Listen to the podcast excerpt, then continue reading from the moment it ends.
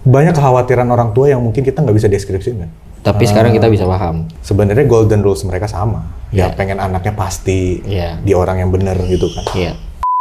Gua tidak merekomendasikan hit and run ya. Saat lu bikin marketing, aktivitas marketing, orang beli abis itu udah selesai. Walaupun memang ada banyak orang berhasil, tapi gua tidak merekomendasikan.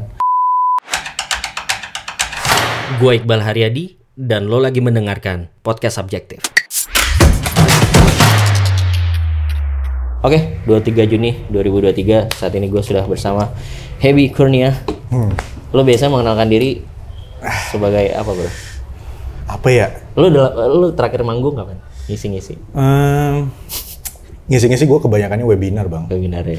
Kebanyakan webinar, tapi kalau dulu-dulu tuh emang ada sedikit indikasi narsis banget lah ya. Jadi gua kadang ngisi ke sana kemari tuh sem- semangat, cuma makin makin tua makin males gitu loh. Iya, iya. Ya kayak cuma kayak lu nih, ah sekalian ngobrol, asik Iya, nih iya, gitu, iya, iya. gitu. Jadi kalau di deskripsiin paling gua sehari-hari bisnis, Hmm. dagang lah gitu aja, Iya. biasa aja. Nggak kalau dulu kan pasti kayak gue founder and CEO, ya, iya nggak? gua kayak udah lewat momen itu sih. Udah lewat ya, udah lewat ya. udah kayak di bio tuh udah udah nggak nulis begitu lah. Iya, udah udah lebih bener-bener. kayak bio sekarang gua tuh per tanggal ini tuh 10% empati Iya. jadi kayak masukan-masukan dari gua setiap enam bulan tuh selalu ada feedback dari karyawan kan. Oke. dari tim tuh selalu gua sediain waktu emang buat ngedenger ngobrol tuh maksudnya em, ini orang-orang ini tuh sebenarnya ngerasain apa sih sama gua gitu dari tim. Tim gua tuh kurang lebih per hari ini tuh ya kalau di Bandung ada 20-an Hmm. cuma kalau untuk di Bekasi Jakarta gitu kok total kurang lebih 40-an lah cuma kalau dari segi 6 6 bulan itu selalu gua memang buat eh, feedback moment sih Oke. nah selalu gua lihat masalahnya empati Oke. Tapi apa 10% stands for apa? Ya, eh, maksudnya 10% empati itu bikin gue nyadar aja bahwa gue banyak dapat masukan tuh dari tim gue sendiri tuh ya lu kurang empati gitu orangnya. Oh. Jadi membahas sesuatu tuh gue kadang Elunya. guanya tuh terlalu straight banget gitu. Straightforward. Nah, Iya, jadi iya, kata-kata itu tuh bikin gue jadi eh, jadi reminder terus setiap gue Iya, iya, ngeliat, iya. oke, ini masukan dari tim, gue kurang empati, jadi gue harus berusaha empati. Oke. Jadi 10% better atau you, you allocate your Enggak, 10%. emang alokasi gue segitu dulu. Oke. Gue berusaha untuk lebih lah. Iya iya iya iya. Gitu, Bang. Even berarti sebelum itu lebih rendah lagi. Iya, kayaknya gitu ya. Karena memang secara background emang doyan kerja sih bang, itu aja. pasti sih, pasti sih. Nah, coba eh, lu kan kita juga kenalnya udah dari lama ya. Iya. Em, terus yang gua tahu ya lu lu punya banyak mungkin nggak tepat juga punya banyak bisnis tapi lu melalui banyak bisnis. Ya, betul. Ya lu betul, udah betul, bikin betul. banyak bisnis dan kalau nggak salah ada yang udah tutup, ada yang Ya, ini segala macam kan. Kayak lu quickly share lu bisnis Oke. yang pernah lu jalani apa aja? Eh, yang paling membekas di gue tuh adalah sebenarnya edutech ya. Hmm. Gue tuh Lu pernah bikin edutech? pernah gue 2014. Bukan ya lu cuma apa yang gue tahu kan lu punya eh, satu cabang apa Primagama ya? Oh enggak, ini murni gue buat di 2014. Gue as a founder CEO-nya. Apa namanya? 2018 Bisa disebut tuh nggak? jangan lah. Oh jangan. Oke. Kayaknya teman-teman pada tahu sih yang Oh, udah iya. follow gitu. Nah, eh, 2018 tuh gue cabut karena udah nggak sepaham sama founder lain. Dan gue merasa itu kesalahan gue paling epic. Oke. Gue ngundang orang karena bukan dasar butuh dan bukan dasar bukan ada root cause analisisnya gitu ya. Iya. Gue ngundang dia memang gue semata-mata niat gue buat gue as a CEO gue lebih santai gue pengen begitu niatnya. Hmm. Cuma ternyata itu niat yang salah sih. Sampai akhirnya dia on board, eh, kemudian ada beberapa hal yang kita nggak sepaham di awal dan itu juga masih muda banget gitu. Hmm. hmm. Dua-duanya. Dua-duanya, kemudian kesalahan gue adalah eh, gue membiarkan saudaranya masuk juga. Oke. Jadi secara struktur stok tuh saham tuh share tuh gue salah banget. Hmm. Gue udah nggak ada suara. Gue CEO cuma mungkin nggak ada suara gitu. Iya iya. iya. Nah singkat cerita ada momen di mana gue nggak setuju pakai investor. Oke. gue gue merasa edutech gue ini waktu itu gue bisa bilang ya gue bisa bilang dengan PD itu salah satu pelopor sih edutech yang pelajarannya tuh via line Masih ada sekarang? sekarang masih ada Oh makanya lo nggak mau sebut. Eh, Iya, via line, via itu. Tapi sekarang mas tahu gue udah emang udah bentuk platform ya, udah kayak edutech lainnya. Oh. Cuma di momen waktu itu tuh memang gue selalu punya misinya bahwa sampai sekarang eh, sa- dari dulu tuh gue pengen teman-teman di eh, pulau-pulau kecil Bisa ngakses juga. bukan cuma akses, tapi mereka punya eh, pemerataan pendidikan yang sifatnya itu bukan akademis. I see. Gue pengennya mereka at least punya sesuatu yang bisa mereka jadiin anchor gitu, jangkar. Oke. Makanya eh, selalu Apa sih namanya? Apa sih sih ketik ketik ini ini, ya, gua, gua tulis ya. Ya. Nih. Aduh anjir. Nih. Nah, lu cek aja ya. Oke. Cek aja. Siap. Oke. nanti lu cek nanti aja. gue cek. Ya. nah, gue per Gue baru tahu di sana gue gak tahu. jadi 2014 sampai 2018 itu eh, momen di mana gue merasa kecewa sama diri gue bang. Oh ini bahkan lu exitnya 2018. Gue 2018 Gua kira karena gini. udah lama. 2014 itu gue membangun itu sampai ke titik yang gue sampai ke Pulau Bangka tuh cuma buat belusukan lah.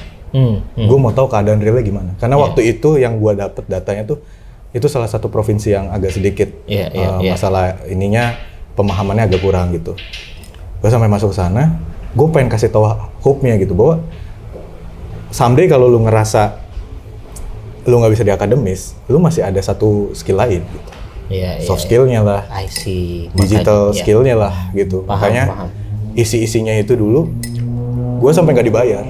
Hmm. Bahkan orang-orang di kampus gue tuh bilang itu yayasan gitu. Padahal enggak, emang guanya mau begitu. Hmm, hmm, hmm, hmm. Hmm, akhirnya terus-terusan, terus-terus ini di tengah-tengah mulai karena gini juga gue nggak bisa salahin partner gue ya, karena gue merasa saat momen itu revenue stream gue banyak gitu. Hmm. Gue merasa itu bikin gue mindfulness. Lu pribadinya? Gua pribadi. Lu pribadi revenue stream lu nggak dari situ? Iya, gue merasa di titik itu tuh kayak eh, ini langkah gue buat ngasih tahu ke orang bahwa eh, ini ada hope nih. Karena gue berangkat dari broken home. Hmm. Gue tahu rasanya lonely sendiri tuh sendirian tuh gue tahu rasanya gimana. Iya. Eh, bahkan sampai nggak dimengerti tuh gue tahu rasanya. Iya. Bahkan bapak ibu gue dulu aja eh, ke akademis tuh segitunya bang. Iya. Ya maksudnya gue gua nggak bisa ranking, gue nggak bisa apa. SMA juga gue sampai dikacangin bokap gue kan. Hmm. karena gue milih IPS, bokap gue pengen banget IPA gitu. Tapi di momen itu gue banyak belajar bahwa gue nggak bisa ngomong gue berhasil atau sukses nggak. Perjalanan gue masih panjang banget dan dream gue tuh masih banyak. Cuma di titik itu tuh gue kebuka aja sesuatu bahwa eh, bukan itu intinya, Iya. bukan akademis aja. Lu ada harapan di tempat lain. Contoh misalkan cara lu komunikasi bisa nentuin gimana karir lu walaupun isi kepala lu mungkin gak begitu banyak misalkan Iya. ada juga gimana cara lu leadership gitu kan mimpin orang tuh gimana gitu-gitu jadi nggak selamanya bahkan di di posisi tertentu gue suka lihat ada beberapa orang yang memang secara kepintaran tuh dahsyat top banget tapi dia nggak bisa ngartikulasin itu bang lu Iya. mungkin pernah ngalamin Iya. itu ya Iya. ada be- di beberapa posisi pekerjaan yang highly specialized lah yang teknisnya tuh tingkat tinggi banget Dan dia yang ngerti dia doang, yang Iya. ngerti dia doang, gitu. Makanya gue merasa bahwa untuk temen-temen yang di titik merasa diremehin, terus kemudian ada merasa kayak nggak suka sama akademis yang gimana-gimana ya, nggak usah terlalu lu stresin banget, karena Iya. once lu nggak bisa di sesuatu pasti lu udah bisa di sesuatu kan. Nah itu dulu Awalnya. edutech gue bawa itu. Oke. Tapi Cuma- sampai akhirnya Sampai akhirnya mau kesepakatan investor mau masuk, gue nggak setuju. Gue satu-satunya nggak setuju. Oke. Dan gue merasa dua sudut pandang. Saat ini gue melihatnya ya. Kalau dulu mah enggak. Gitu. Tapi kalau saat ini gue melihatnya dua sudut pandang. Iya. Gue merasa mungkin egois waktu itu. Iya. Karena gue cukup, mereka enggak. Intinya kayak gitu kan. Iya, iya, iya. Kalau dari sudut pandang gue sendiri, gue ngerasa itu kesalahan epic adalah gue ngerasa dikasih gong satu. Ya, welcome to business. Hmm. Itu itu. Nah, di momen itu orang-orang yang kenal gue tuh ngelihat ini si Hebi agak beda ya ngambil keputusan sekarang gitu. Jadi menurut gue itu momen yang paling Turning point lah ya. turning point banget dan gue bisa bilang itu kesalahan epic. Hmm. Karena dari situ gue ngerasa kayak oh ternyata di momen yang gue dijatuhin sejatuh-jatuhnya itu gue ngerasa kayak gue punya gue hilang anak kan gitu gue ngerasa kayak oh ternyata gue bisa lebih better nih gue ternyata ada poin di mana gue nggak mau ngulangin lagi Oke. nah sejak saat itulah gue solo founder Hmm. sampai sekarang karena pertimbangan gue untuk ngedapetin uh, partner baru Hmm. itu memang udah tidak se spontan itulah uhui lah Oke. udah nggak begitu makanya gue udah berpikirnya udah agak lebih uh, analisis banget dan mungkin nggak tahu ya lo relate apa nggak tapi di umur makin tua tuh gue makin males dogfight Ya, make sense? agak-agak males lah Iya, udah udah iya, iya. kayak males dogfight aja jadi kalau ada apa-apa ya udah ya udah yang nengahin siapa notaris PT Iya, apa iya, ya udah iya, ayo iya, kita beresin situ aja nggak usah nggak usah gimana gimana nggak usah macem-macem Iya, iya, iya. nah di situ yang bikin gue lebih dewasa dan kepaksa karena nikah muda juga waktu itu Oke. jadi mau nggak mau kepaksa dewasa double Hmm. Oke. Nah, Sorry, ya. tapi berarti kan ini edutech hitungannya buat lu eh, fail ya karena lu apa? Nah, gue Cabut? salah lah Ya intinya. oke. Gua Ya, salah. this is one of the mistakes lah gitu Ya. ya. Selain itu apa lagi bisnis-bisnis lain? Ah, yang ini dulu deh, yang yang yang hitungannya menurut lu gagal lah gitu. Oke. Atau jadi learnings Kuliner ya jelas. kuliner. Kuliner itu gue kerja sama. Um, gue tuh orangnya gini bang. Kalau lo bahas bisnis, mungkin ada tiga orang, ada tiga tipikal manusia lah. Hmm. Ada orang produksi banget, Ya. ada orang operation banget, detail parah, ada orang distribusi banget. Kayak orang produksi tuh ngomongin idealis produk tuh mantep. Gue tuh bukan orang itu. Oke. operation detail detail parah dan berhadapan manusia, gue merasa gue sulit memberikan sesuatu yang bisa dimengertiin orang gitu. Karena mungkin cara berpikir gue agak beda aja gitu. Hmm. Bukan in bad way ya, tapi maksud gue cara gue ada keyakinan diri gue dan bapak gue ngajarin tuh kalau sampai ada 10 orang minimal ada ada satu orang yang bilang enggak. Hmm. I- Lu biasanya orang Gua- itu. Nah, makanya suka kadang dicapnya rese, ribet Hmm. gitu-gitu. Nah, hidup gua tuh Distribusi? berubah pas di distribusi. Oke. Pas gua kenal bahwa area marketing tuh, nih gue nyaman banget nih gitu. Hmm. Gue bisa, eh, gue bisa ngerubah sesuatu buat gue marketing tuh kendaraan buat ngubah nasib orang. Oke. Jadi sebenarnya kayak tugas CEO, tiga- tugas-tugas si level dan lain-lain. Menurut gue salah satunya tugasnya adalah menjual, menjual ide ke bawah, menjual ide ke investor, menjual ya memang udah jadi menjual gitu dan jadi menginfluence. Makanya bisnis yang kuliner itu, gue selalu cari orang yang bisa masak. Siapa masak? Bisa. Oke, ya udah, gue pengen ini cepet, lo buatin ininya, gue gua desain bisnis modelnya kemitraan. Hmm. lari tuh bang 20 cabang 30 cabang. Tapi memang nggak nggak everlasting gitu. Hmm. nggak berjalan.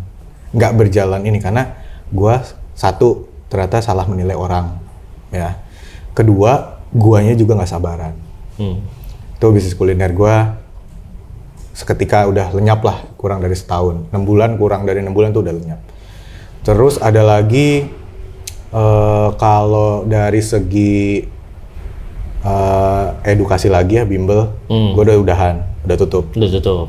pandemik ngehit gue banget Oke. Eh, bimbel itu gua nggak akan itu gua jalan lah dua tahun tiga tahun mah cuma di titik itu udah cukup profit sampai top satu nasional untuk omsetnya cuma karena ada beda pendapat sama karyawan di bawah yang sebagai operator terus sama gua juga ya jadinya gua rasa pas waktu pandemik hubungan gua sama pusat juga jelek. Hmm. karena gua merasa di beberapa titik orang-orang udah pada mulai masuk ke online kan.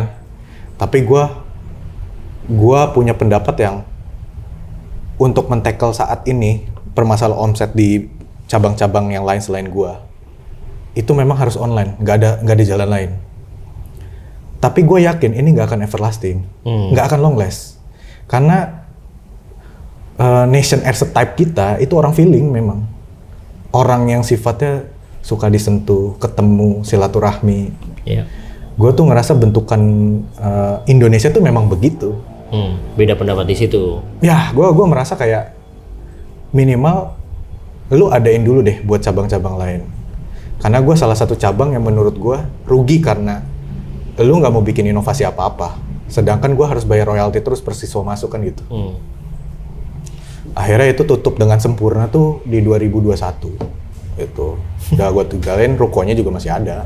Mau gue sewain. Hmm. nah sekarang makin bapak-bapak dua anak ya kan?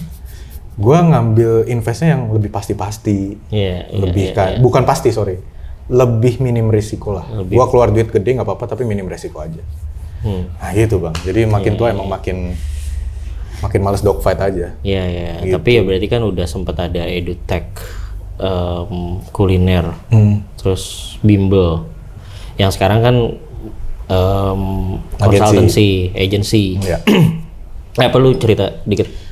Sekarang tuh kalau gua lebih banyak ngabisin waktunya di hilir, hilir digital. Itu eh, gua digital performance lah. Ya.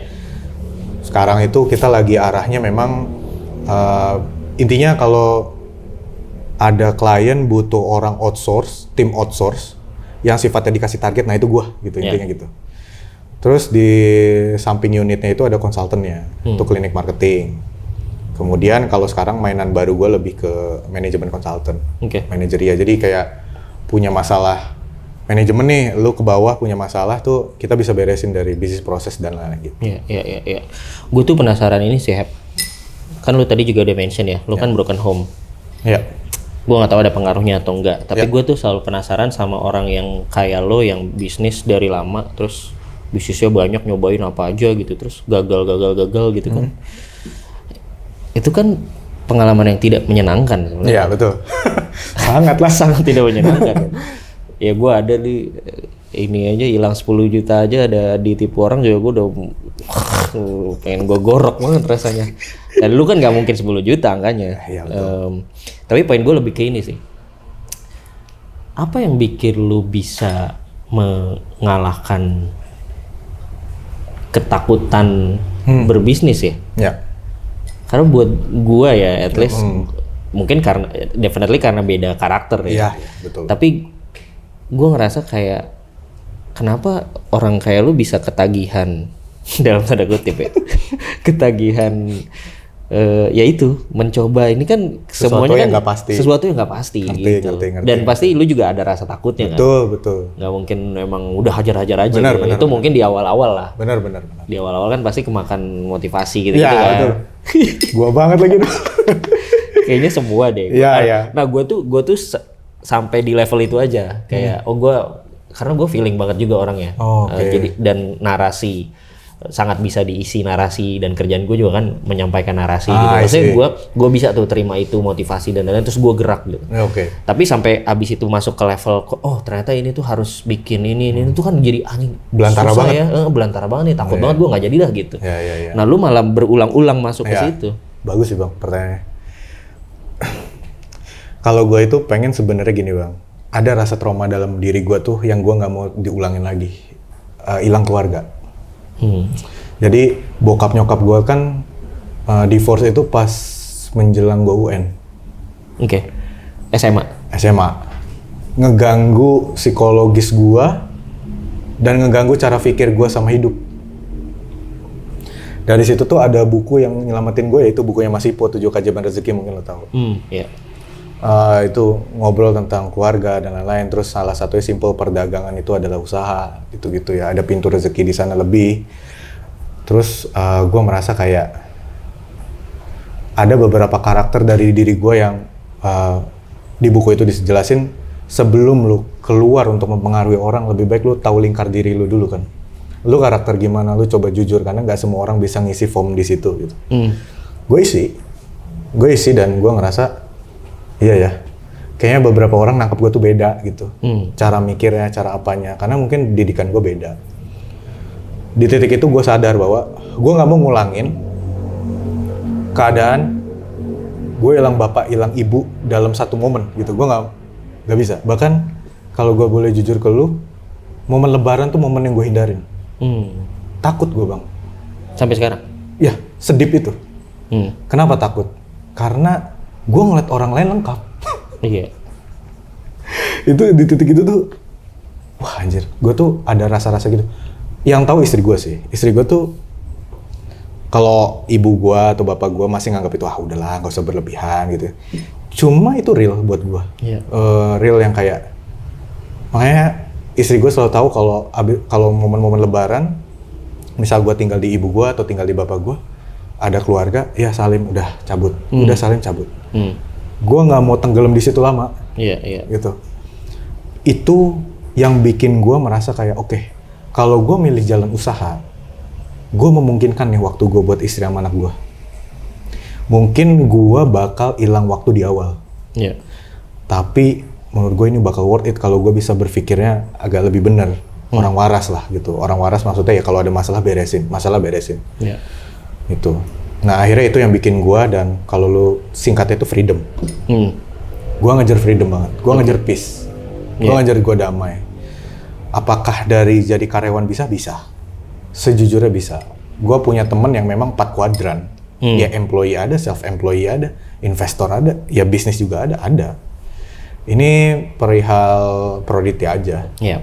tapi kalau hal yang paling gue takut gue nggak mau hilang keluarga gue lagi Oke. makanya sebelum merit itu rentang 2013 sampai gue merit di 2017 apa 18 ya gue kok lupa ya nah kisaran segitu uh, yang gue lakuin cuma satu bang pokoknya sebelum merit gue nggak mau narik bini gue istri gue tuh jadi ribet Hmm.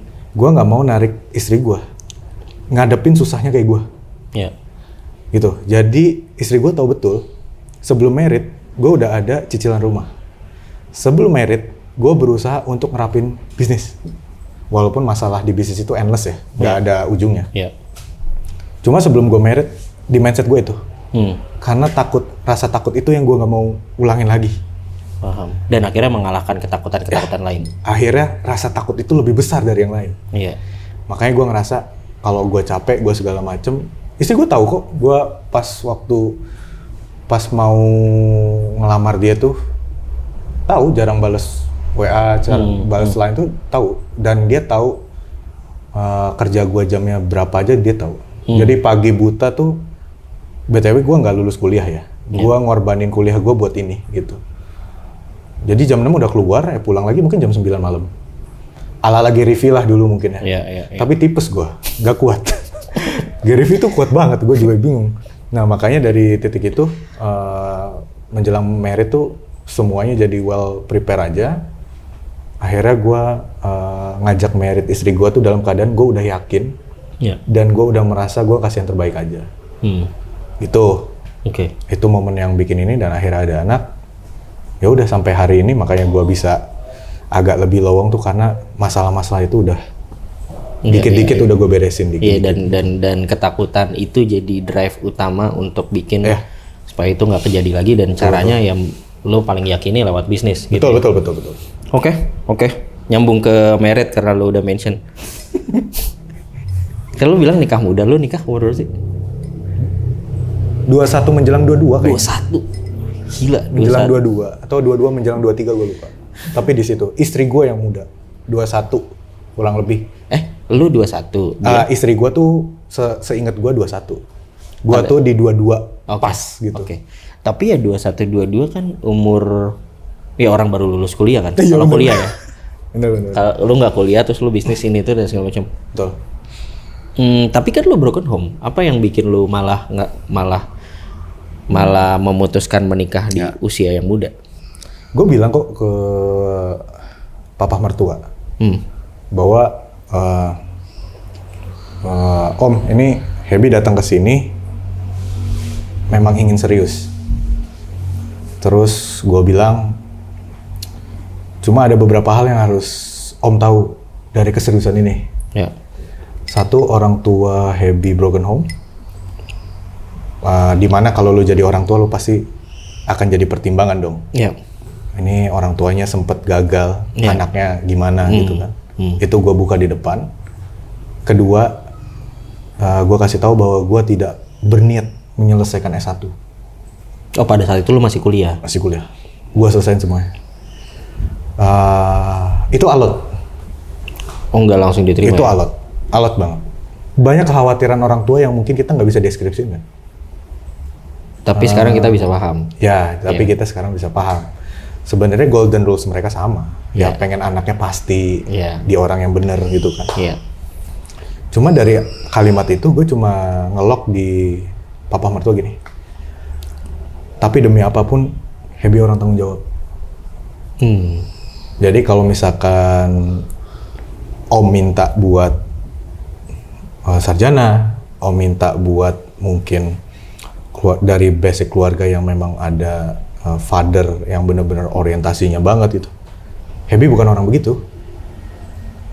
Happy bahkan harus belajar dari Om gitu. Nah ternyata itu tuh tiga bulanan gue nggak dapat kabar. Di titik itu bilang kok ke calon yang sekarang istri gue tuh, gue bilang bahwa ya udah kalau emang belum bisa menerima itu, itu oke. Ya lebih baik diudahin aja. Hmm. Ternyata Desember 2000, Desember sebelum tahun depannya merit tuh, mama telepon mama mertua. Hmm. Ya intinya papa mau ketemu lah. Akhirnya di bulan April merit di tanggal 21 hari Kartini. Hmm. Itu. Dalam range itu nggak ketemu tuh. Dalam range itu gue nggak. Nggak ketemu, nggak ada kabar. Bener-bener menjaga itu sih ke bini gue. Oke. Tapi berarti si istri lo yang ngomong ke orang tuanya atau gimana? Hmm, aktivitas background itu gue nggak tahu ya. Tapi kalau dari gue pribadi sih, gue ngerasa udah ngasih tahu semuanya. Oke. Gue udah nggak pengen gue pakai topeng gitu udah nggak. Ya. Lu harus tahu gimana guanya. Ya gue temperamen, ya gue orangnya risk taker parah. Hmm. Itu lo cerita semua. Cerita semua. Eh gue gagal segini, gue punya aset sekarang di sini, bahkan rekening tabungan gue gue kasih. Hmm. Ini om, per hari ini Itu dalam satu pertemuan tuh. satu pertemuan. Hmm. Jadi, Jadi- emang lo ngumpulin semua Ya, yang mau. gue nating tulus. Gue nating tulus. Karena pun kalau gue cerita ke ibu gue, ibu gue juga nganggapnya, ah udahlah, di mana Allah. Iya. Bokap gue apalagi, udah cepetan aja. gitu. Makanya dari dari situ gue ngerasa ya nggak ada figur yang bisa gue ajak ngobrol. Jadi pas datang gue ngerasa udah, ya udah gue nating tulus. Iya. Gue mau serius sama lu, udah yakin seyakin yakinnya bisa ngebangun rumah tangga yang bener-bener oke karena dia punya sifat yang keber- berkebalikan kan, Hmm. lebih tenang, lebih sabar, Hmm. Melengkapi lah. ya. lengkapi banget kan. Eh, terus dari situ gue ngerasa ya udah eh, to the point datang begitu. Dan reaksi papa kan papa mertua tuh merah mukanya langsung. Ya mungkin banyak hal yang pengen ditanya sih cuma nggak enak kan.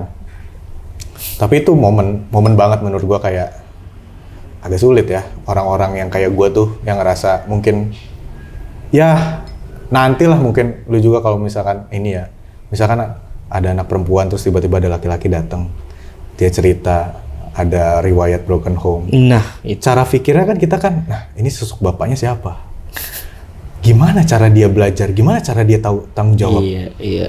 orang backgroundnya aja Betul. selesainya nggak bagus gitu nah itu gue ngerti di situ makanya gue udah nating tulus bilang ke calon istri gue waktu itu terus dia bilang ya udah ya apa pun ininya udah Iya. ikhlas aja Iya, iya, iya, iya. itu Oke. Tapi gue inget lu pernah, eh itu kayaknya baru ya, lu ngepost yang itu. Tapi gue belum nonton tuh. oke apa tuh Intinya lu apa? Ya lu sebenarnya tidak rekomend oh ya nikah muda orang untuk nikah muda. ah, iya iya iya betul. Sama belum terjawab tuh tadi. Eh, apa yang bikin lu Mm-mm. mau nikah muda dan kenapa justru lu nggak merekomend orang untuk nikah muda? gue rekomen nikah dewasa sih Hmm. Jadi kalau umur eh gimana lu? Cuma gua nggak merekomen ya kalau kedewasaan itu lo yang klaim, gua nggak rekomen. Gua memutuskan untuk maju untuk nikah karena nyokap gue emang bilang gue tanggung jawab. Udah. Hmm. Karena bokap gua bilang bahwa gue udah dewasa, itu aja. Salah satu yang paling sering dikampanyekan gitu Ya. kayak, nikah udah cepet-cepet gitu gitu kan. Em, ya even bahkan sering banget jadi bercandaan yang gue sebenarnya nggak suka gitu kayak Benar, benar. Dia rezekinya lagi seret gitu Ya, udah nikah aja lah merit aja lu." Hmm. merit aja lu nanti rezeki lancar gitu kan kayak ya rezeki seret ya jangan nikah gitu ya ya beda-beda pendapat lah maksudnya gue juga berka- beberapa kali ngobrol sama sama ini beda pendapat lah cuma kalau pendapat gue ya itu sih maksudnya nikah tuh kan complicated banget ya Betul. Betul, Em, betul. ya satu lo hidup sama orang yang selama ini nggak pernah hidup bareng 24 jam Hmm. Nggak ada nggak ada kaburnya nih gitu. Kalau cowok ya lu megang tanggung jawab lu ngambil tanggung jawab dari orang tuanya. Kalau cewek, eh, eh, kalau cewek lu lepas dari eh, tanggung jawab ayah lu ke dia gitu kan. Terus lu nggak cuma nikahin dia, lu nikahin keluarganya. Dia nikahin keluarga lu. benar. Em, jadi kayak problemnya tuh 360 banget. Kayak semuanya dan dan saling terkait gitu kan. Betul, betul, betul, financial bisa kena ke mental, mental bisa kena ke financial, kesehatan bisa kena wah tuh, keluarga gitu. Lu nya baik, keluarganya ada macam-macam, keluarga baik ininya ada apa gitu. Jadi kayak ya benar tadi sih, gue setuju kalau yang lu bilang nikah dewasa ya mungkin karena itu paling Betul. Meskipun mungkin orang juga bingung ya, kayak dewasanya tuh kapan gitu. Betul. Tapi kalau gue biasanya ditanya jawabnya, menurut gue indikator paling penting adalah bukan lu, bahkan nggak ada, belum ada calonnya pun nggak apa-apa. Hmm. Eh, tapi indikator paling penting lu udah ready untuk nikah adalah lu tahu persis apa alasan lu menikah Nah. dan kenapa harus sekarang, gitu. Apa pun alasannya, Betul. Apa pun alasannya mau alasan religius mau alasan lu ateis lu punya alasan lain bebas gitu yang penting lu tahu dan bisa jawab persis kenapa lu harus menikah Benar. dan kenapa sekarang gitu Hmm. kalau lu nggak punya jawabannya ya berarti jangan gitu Ya, benar benar benar. kalau lu punya jawabannya belum belum ada calon ya nggak apa-apa berarti lu udah karena lu udah punya why-nya Iya. gampang lu nyari yang cocok Iya, benar. sesuai dengan Malah why. ke-filter. malah ke filter bener dan ternyata kenapa di TV banyak isu perceraian dan perselingkuhan karena ternyata dunia nyatanya begitu Iya, betul betul. Lu waktu itu pernah mention statistik perceraian Ya, di satu banding 8. satu banding 8 di Jadi Bandung. setiap- di Bandung ya. apa di Di Bandung. Jadi gimana, Sa? Delapan keluarga itu eh setiap 8 keluarga? setiap 8 keluarga itu ada satu yang bercerai. Nah, sekarang naik ke lima. Setiap lima keluarga setiap lima keluarga itu ada satu yang bercerai. Didominasi sama pasangan, Pasangan muda. muda. Ba- Ini Bandung apa Jawa Barat? Seingat gua sih gua bacanya Bandung. Kalau Jawa Barat kayaknya lebih gede lagi ya. Mungkin, gua nggak tahu ya. Tapi seingat gua itu. Seingat gua itu dan itu jadi basic yang kayak wondering aja. Sebenarnya kenapa ya gitu. Iya. Makanya mungkin di titik tertentu emosionalnya nggak siap, Iya. tapi mungkin karena menikah di hari di hari resepsi mungkin. Maksudnya yang maksud menikah dalam diri dia tuh resepsi. Hmm. Jadi maksudnya pride itu yang pengen dia declare ke orang banyak bahwa gue akan bahagia gitu. Iya, iya, iya. Mungkin iya, ya, Iya, iya, iya. somehow soalnya kan memang juga masih banyak yang ngerasa menikah itu milestone gitu ya. Ya, gue merasa itu Kayak- seharusnya jangan. Iya milestone yang harus ditapaki Iya, gitu. betul. Ya kan salah juga gitu. Jadinya lu makanya jadinya kenapa ada target Ya, gitu-gitu kan. gitu. Ciri-ciri lu bisa dewasa apa enggak? Lu lu ngasilin berapa duit buat eh, dari hasil yang dari diri lu sendiri gitu. Karena mungkin semakin banyak yang bisa lu dapet di titik itu rasa tanggung jawab lu bisa meningkat, rasa buat ngedapetin eh, bertahan untuk diri lu juga makin Menarik, kelihatan. Nah, validasinya apa? Si duit. Jadi bukan materi, ini bukan masalah materi. materinya ya. Benar. Oh menarik nih Menurut gua bukan bukan masalah materinya, tapi Itu bukti bahwa nah, lu bertanggung Valid. jawab valid. lu valid. Make karena sense. apa? Karena lu merasa karena gini, Bagus nih argumennya. gaji karena gajinya gajinya seseorang itu menurut gua pasti berawal dari tanggung jawab dia yang compounding kan. Iya, Naik, dipercaya. Naik, naik, dipercaya, naik, naik, naik, naik terus. Bukti bahwa dia bisa diamanahi. Make sense. Jadi maksud gua bukan berarti lu harus kaya eh, sebelum merit, bukan itu poinnya. Iya, iya, Tapi maksud gua mungkin lu punya lu dipercaya sama seseorang atau di dunia karir lu lu dipercaya lebih dan lu bisa ngelakuin sesuatu yang bisa pantas dinilai segitu. Tapi di titik tertentu lu tuh ready kalau misalkan ada orang, oke, gue bisa kok tanggung Iya. jawab karena tanggung jawab ini udah bisa gue selesaiin satu-satu. Iya, itu bukti bertanggung jawab. Iya. Ya, gitu. Materi. Materi kuasa. eh. bukan ya, bukan gitu ya. Jadi Iya, iya, jangan iya. sampai teman-teman maknainnya itu, Iya, iya. maknanya wah ini Oh. nikah harus kaya. Enggak. Tapi bagus banget, bagus banget. Nggak, terakhir gue soalnya berantem juga tuh sama temen gue. Nggak ya nggak berantem gimana gimana banget. Cuma maksudnya kayak ada ada temen lagi, ada kenalan yang dia susah hidupnya, gaji segitu-gitu aja. Ya. Dia su- cariin aja ukti gitu, suruh nikah gitu biar lanjut. Maksud gue kalau ke duit segitu doang jangan suruh ambil anak orang kan malah menjadi masalah baru gitu. Nah ini masuk ke poin berikutnya Betul. soal anak. Nah, aduh. Emosional gue nih. gimana gimana gimana? Kayak gitu sama nih, ayah dua anak kan. Iya betul. Lo anak anak lu yang gede Umur 4 tahun. 4 tahun, yang kedua Dua. dua-duanya cewek. Dua-dua Oh, cewek. dua-duanya cewek. Nah, nyambung tadi dulu deh. Ya. Kayak kan gue tuh bersyukur ya. Eh gue tuh nikah satu tahun kosong baru punya anak. Oh, Oke. Lu langsung atau gimana? Ada jeda. Ada jeda. Ada jeda. Nah, Nah, gue tuh bersyukur banget. Itu nggak di plan. Oh. Sebenarnya tidak di plan. Jadi gue kayak yang ya udahlah sedapatnya aja. Hmm. Tapi gue sekarang bersyukur banget. Coba kalau waktu itu kayak tiba-tiba langsung gitu. Iya. Udah gue takut banget sebenarnya. Karena Hmm. kalau sekarang dibayangin ya.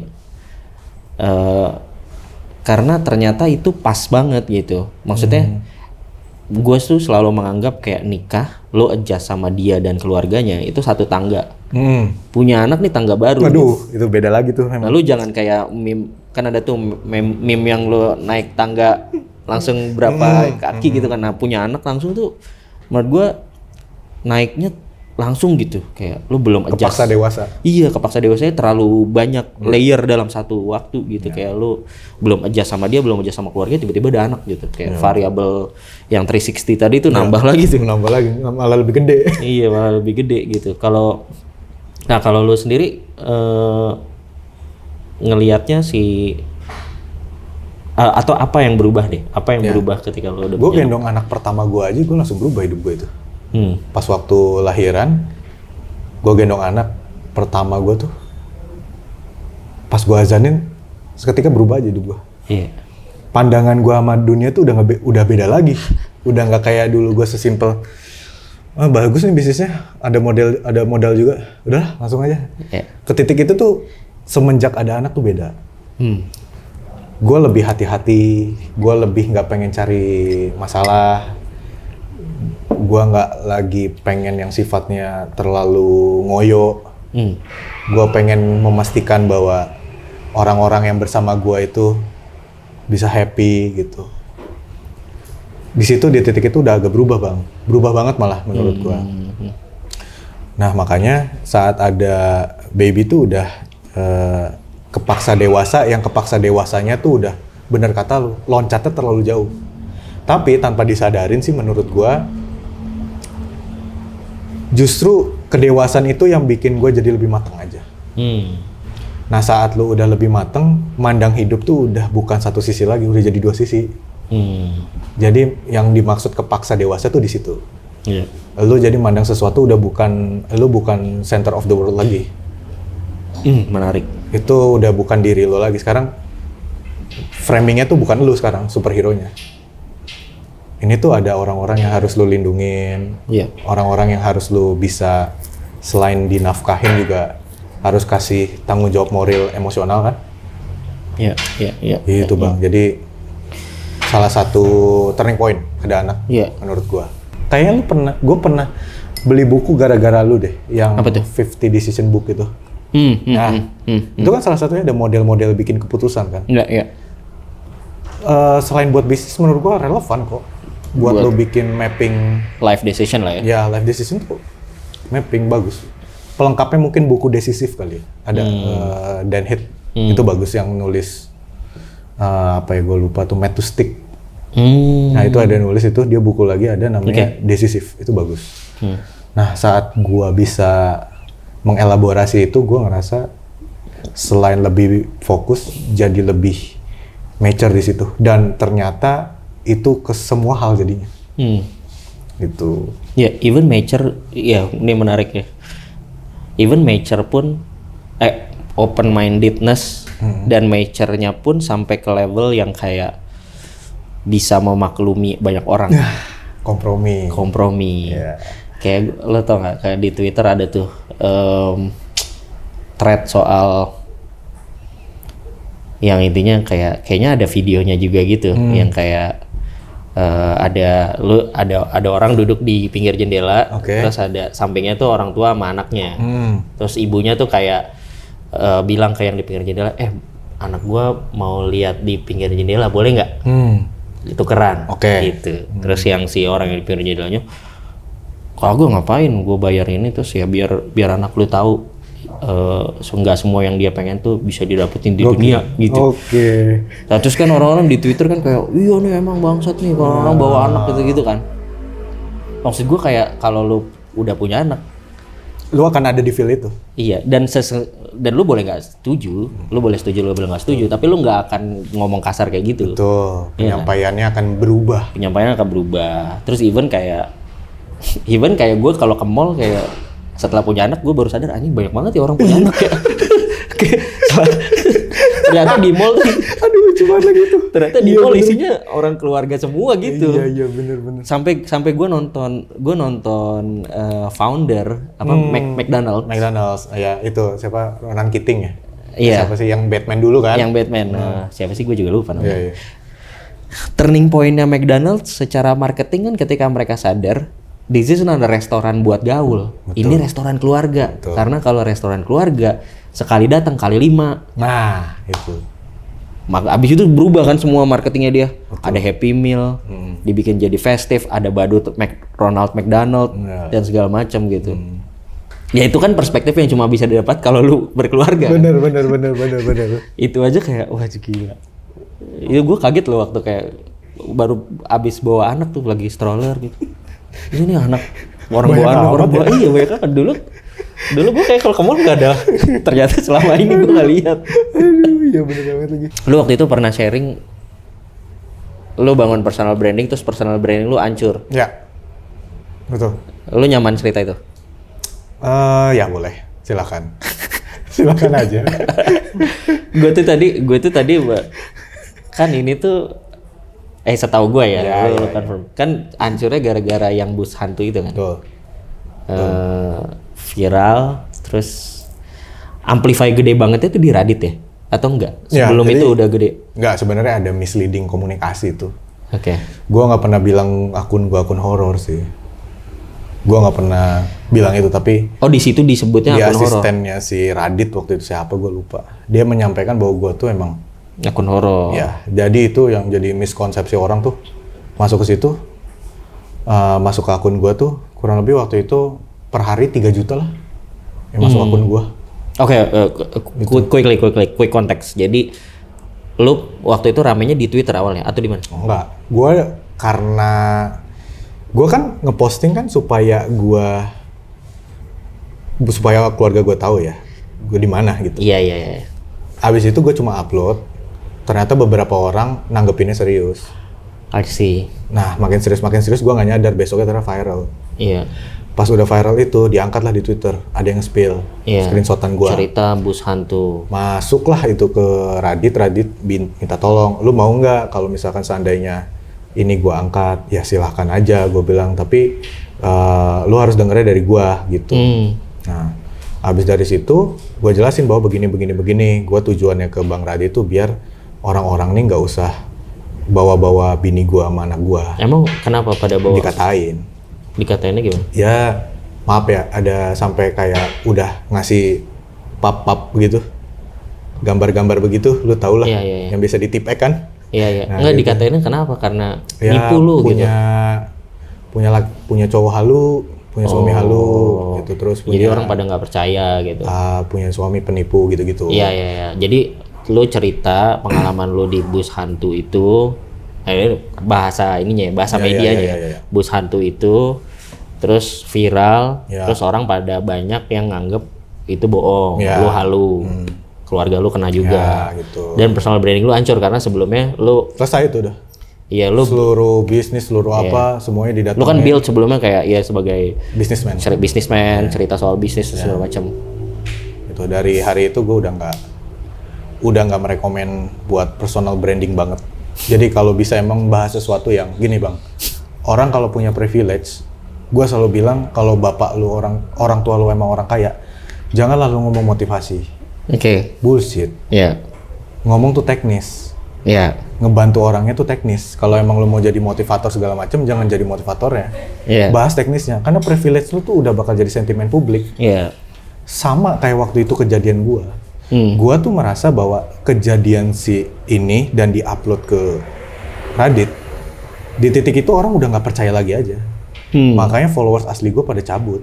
Hmm. Dan sejak saat itu satu-satu yang kayak primagama gue didatengin orang, bi- minta gue bikin film, Hmm, minta ngaruh. gue jadi ini ngaruh semuanya datang bukan buat ini cuma cuma ngeramein operation gue doang, Iya, tapi nggak iya. nggak ada omset segala macem. Terus mulai ada somasi, Coba sih dari. somasi dari ah jangan ah itu ada somasi lagi itu Tapi- aneh banget lagi. Iya, aneh banget. Somasi maksud gua kalau kalau kata Ustadz Halid kan bisa jadi gua kemasukan jin Iya. ya kan. Jadi mengganti framing gua tentang apa yang ada di situ. Oke. Psikologi bilang halu Oke. karena gua capek parah. Iya. Tapi ada orang yang nggak mau denger itu. Iya. Pengennya langsung ambil kesimpulan. Iya. Nah, orang yang ngambil kesimpulan ini berdasarkan namanya asosiasi apalah gitu. Oke. Ya dia bilang bahwa ini lu hoax nih, lu harus dilaporin. Gua bilang, gua nggak nanggepin karena waktu itu bombardirnya parah banget. Nah, gua off tuh bang Instagram dan lain-lain Iya, karena gua iya. nggak mau ini. Stressful Ternyata ada orang yang memanfaatkan nama gua untuk bikin akun dan followersnya lebih gede untuk minjem duit. Jadi gua mau nggak mau harus on lagi. Iya. Nah, anak gua dikatain cacat lah, apa, disumpahin mati lah. Wah, itu parah banget. Makanya di momen itu, gua sama bini gua tuh off aja gawean. Kerja tuh udah off aja. Udah nggak ada. Terus orang-orang yang di uh, company tuh udah mulai nanya-nanya kayak, "Eh, Pak, ini kita beberapa uh, mutusin buat nggak lanjut ini lagi karena nggak ada Pak, nggak ada Mas Ebinya.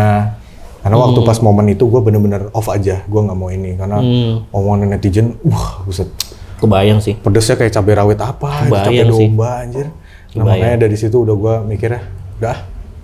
Dan gue pengen speak up, tapi kata bini gue, udah jangan mas. Udah jangan nambah keruh aja, Iya, udah, nggak ada, udah diem aja. nggak ada habisnya. Dah, bisa dari situ udah beres. Eh, singkat cerita berlalu aja sampai beberapa paranormal ngasih tahu ya itu kan emang Hebi ngalamin. Saya juga bisa lihat dia ya gitulah bang itu intinya. Nah dari situ dari posisi itu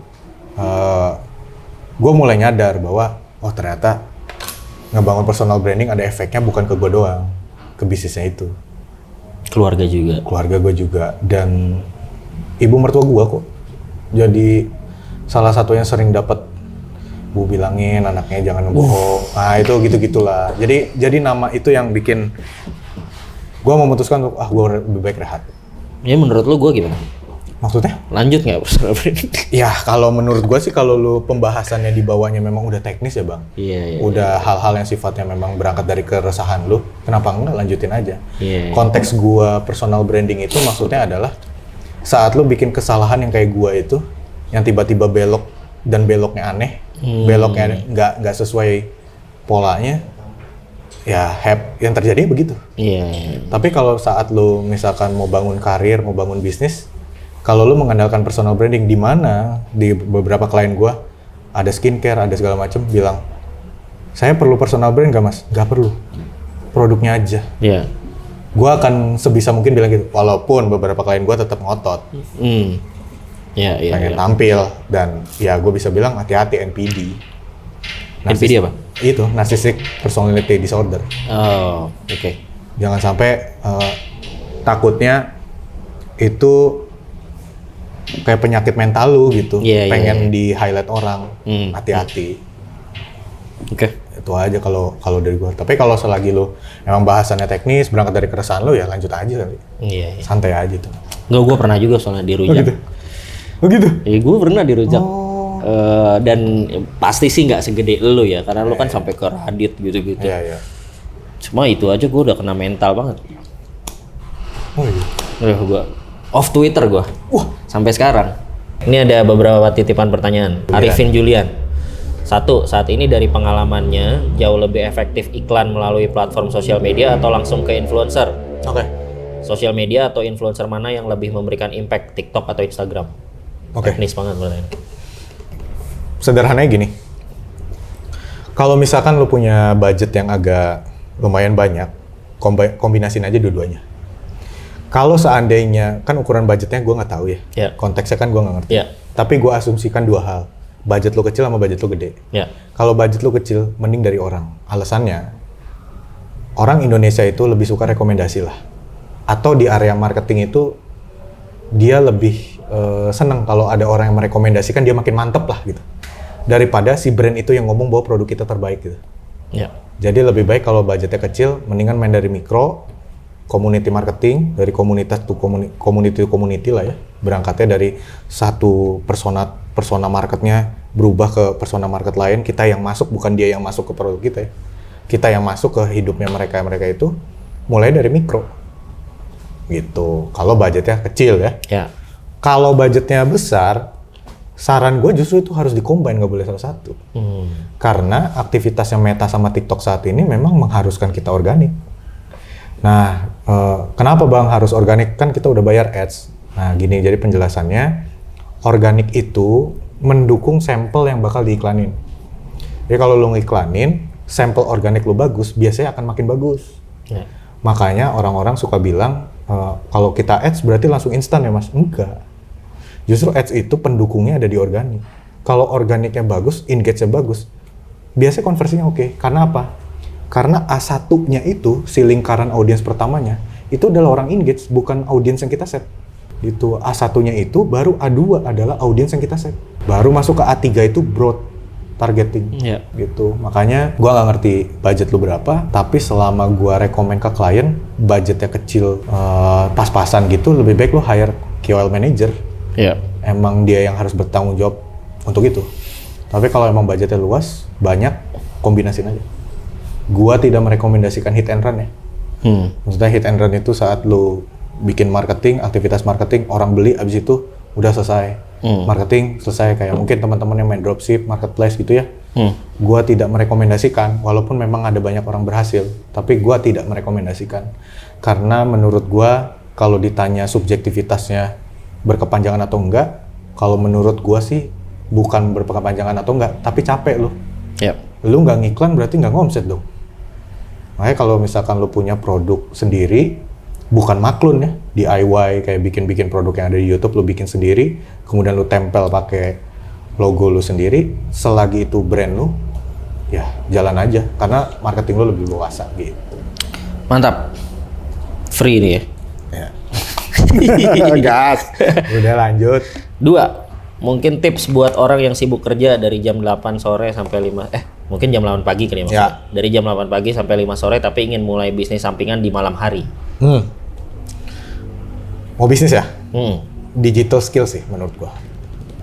Jadi digital skills yang gua maksud gini, saat lu berhadapan sama internet, uh, lu cukup kuasain dua hal aja. Cara pikir lu tentang funnel lu beresin, cara pikir lu tentang menulis lu beresin.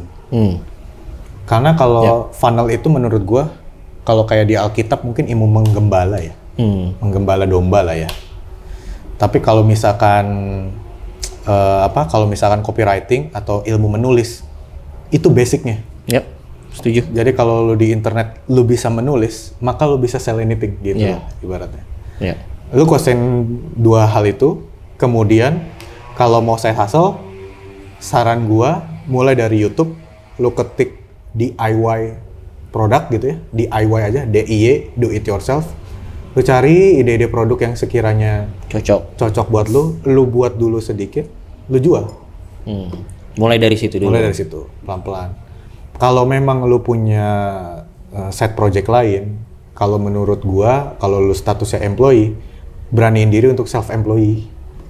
Jadi mungkin harus elunya harus udah mulai berani buat nerima pendapatan di luar dari employee lu sekarang dan itu memang lu targetin buat jadi modal.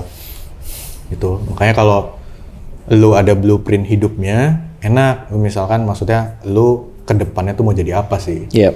Kalau misalkan lu memang kalau arah gua kan memang investor, Hmm. tapi entry point gua kan bisnis gitu. Karena apa? Karena gua harus paham apa yang gua kerjain. Tapi dari entry point itu bisnis kayak gimana jalur jalur rezeki atau jalur upah yang gua mau terima tuh apa? Dalam bentuk gaji kah, bagi hasil kah, atau gimana? Nah, gua tuh lebih nyamannya sebenarnya gaji. Cuma entry point gue tuh pengusaha. Se- sekilas nggak match. Nah, setelah gua lihat-lihat memang berarti kayak begini tuh lebih ke eksekutif gitu. Hmm. Jadi memang eh, tujuan gua tuh mau jadi investor, Jadi entry point gue harus jadi eksekutif. Kenapa? Karena supaya gue bisa ng- ngumpulin duit supaya gue jadi investor gitu. Oke. Iya, apakah brand yang populer selalu sukses? Kayaknya menurut gue enggak ya. Hmm, pasti ada pasti ada obstacle-nya. Oke. Cuma yang dihadapin level dia sama level kita beda aja. Ya. Dan gue yakin 100%, hakul yakin gue 100%. Masalah mereka pasti ada di bagian yang namanya proses. Gue yakin. Kenapa? Karena brand yang mungkin terkenal dengan uh, organisasi yang lebih gemuk, lebih banyak, lebih besar gitu, pasti permasalahannya birokrasi lah, Yap. membuat sesuatu lah, Ya. itu pasti ke situ. Makanya bukan ide, pasti gue yakin. Tapi masalahnya pasti di proses eksekusi ide itu. Betul. Tapi saat brand lo belum terkenal dan masih kecil lah misalnya, lo leluasa kan ke kanan ke kiri. Ya. Gitu sih. Ya, gue bisa validate itu. Karena idenya banyak, Iya, tapi kayak untuk ide ini langsung nyampe bisa dieksekut tuh kayak prosesnya lama, dari atas visinya 100 nyampe ke bawah cuma 20. Ya, betul. Gitu-gitulah. Oke.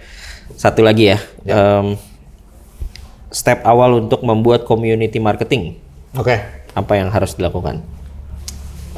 Pertama banget ya, kalau community marketing dari sudut pandang gue ini lebih ke aktivasi produk kita masuk ke dalam persona tertentu ya. Hmm. Kalau gue memaknainya begitu. Ya, misalkan kita targetnya ke orang yang sifatnya suka skincare, berarti kita harus ke beauty ente- enthusiast gitu ya, berarti lebih masuk ke situ. Aktivasi pertama selalu gue berangkatnya dari nano sama mikro. Nano sama mikro ini dijadiin sebagai sampel buat eh, kita follow pakai akun beneran. Kita suka banget sama konten dia. Kemudian kita kasih free sample dengan note bahwa eh, nggak usah di post nggak apa-apa. Hmm. Pengalaman gue 90% di post. Hmm. Karena nano sama mikro itu biasanya dia butuh validasi bahwa dia Bahwa dia influencer. iya, dia happy juga, proud juga gitu kan. Dia nerima endorsan dan lain-lain walaupun belum dibayar. Ya. Jadi saran gue masuk pertama ke situ. Baru kita ngomongin makro, mega, baru ngomongin ke sana. Karena makro, mega gitu arahnya itu emang udah bukan cuma bayaran ya, tapi udah loyalty atau mungkin ke IP lah gitu. Hmm. Ya. Agak lebih rumit. Ya. Mantap, konkret, executable. Siap. Terakhir, tadi kita udah ngomongin dari bisnis, Keluarga, nikah, punya anak, personal branding, konsultasi gratis. Apa ya? Gue nggak punya pertanyaan tu- penutup sih, tapi lu ada yang ada pertanyaan nggak? Atau ada yang menurut lu menarik untuk di discuss nggak? gue pengennya gini sih sebenarnya ke teman-teman. Setelah nonton interview kita berdua nih, ngobrol-ngobrol begini, gue tuh pengen kasih tahu ke teman-teman tuh sebenarnya ke titik sekarang gue capek lah. Ke titik yang lo mau tuh pasti capek. Hmm. Jadi kalau ada lo lagi ngadepin capeknya untuk ngejar mimpi lo tuh menurut gue worth it aja. Lu wajar sih kalau misalkan ngeluh, lu nggak suka sama jalan yang lu pilih saat ini terus terlampau menyesali lah. Wajar aja. Cuma jangan sampai exit aja. Karena gue juga ya siapa sangka ya maksud gue uh, gue nggak lulus kuliah Hmm. orang tua gue bro apa divorce somehow gue selamat aja gitu Hmm. Jadi nyampe di titik sekarang gitu. ya. Iya dan terkadang emang jawabannya bukan macem-macem bang cuma bertahan doang itu Hmm. Ya. kalau kayak Mourinho sama Pep mah Pep mah nyerang mulu lah gitu Hmm. Mourinho mah kan main parkir bus kan di belakangnya banyak gitu dia berusaha tidak kalah kan bukan berusaha untuk menang Tapi ujungnya menang juga. ujungnya menang juga Ya. karena mungkin beberapa masalah tuh emang ya gitu adanya selesai aja Dan lo cuma butuh bertahan aja. ya itu kalau kata kalau gue ingat kata bang Panji itu. Iya, iya, iya. kalau yang perlu bertahan aja dan gue relate banget sama itu Hmm. gue terkadang nyelesain masalah emang nggak mikir dalam Ya. cuma ke titik tertentu gue bertahan ternyata survive ya gitu. Iya. baik-baik aja alhamdulillah gitu Nice. Strangely, tadi pagi gue eh, kerja di coworking, terus ada tulisan ini, oke just, Just don't, don't quit, oke just don't quit. Nanti dikasih lihat ya. just don't quit tapi dimerahin just do it gitu. Ya, very make sense. Bertahan aja. Gue setuju. Banyak masalah yang ujungnya akhirnya selesai aja karena kita bertahan. Yang penting kalau nggak tahu mesti ngapain ya udah emang bertahan aja. Iya, betul. Siap. Thank you Hep obrolannya. Thank you, thank you. Oke, thank you guys. ini. Please be subjective.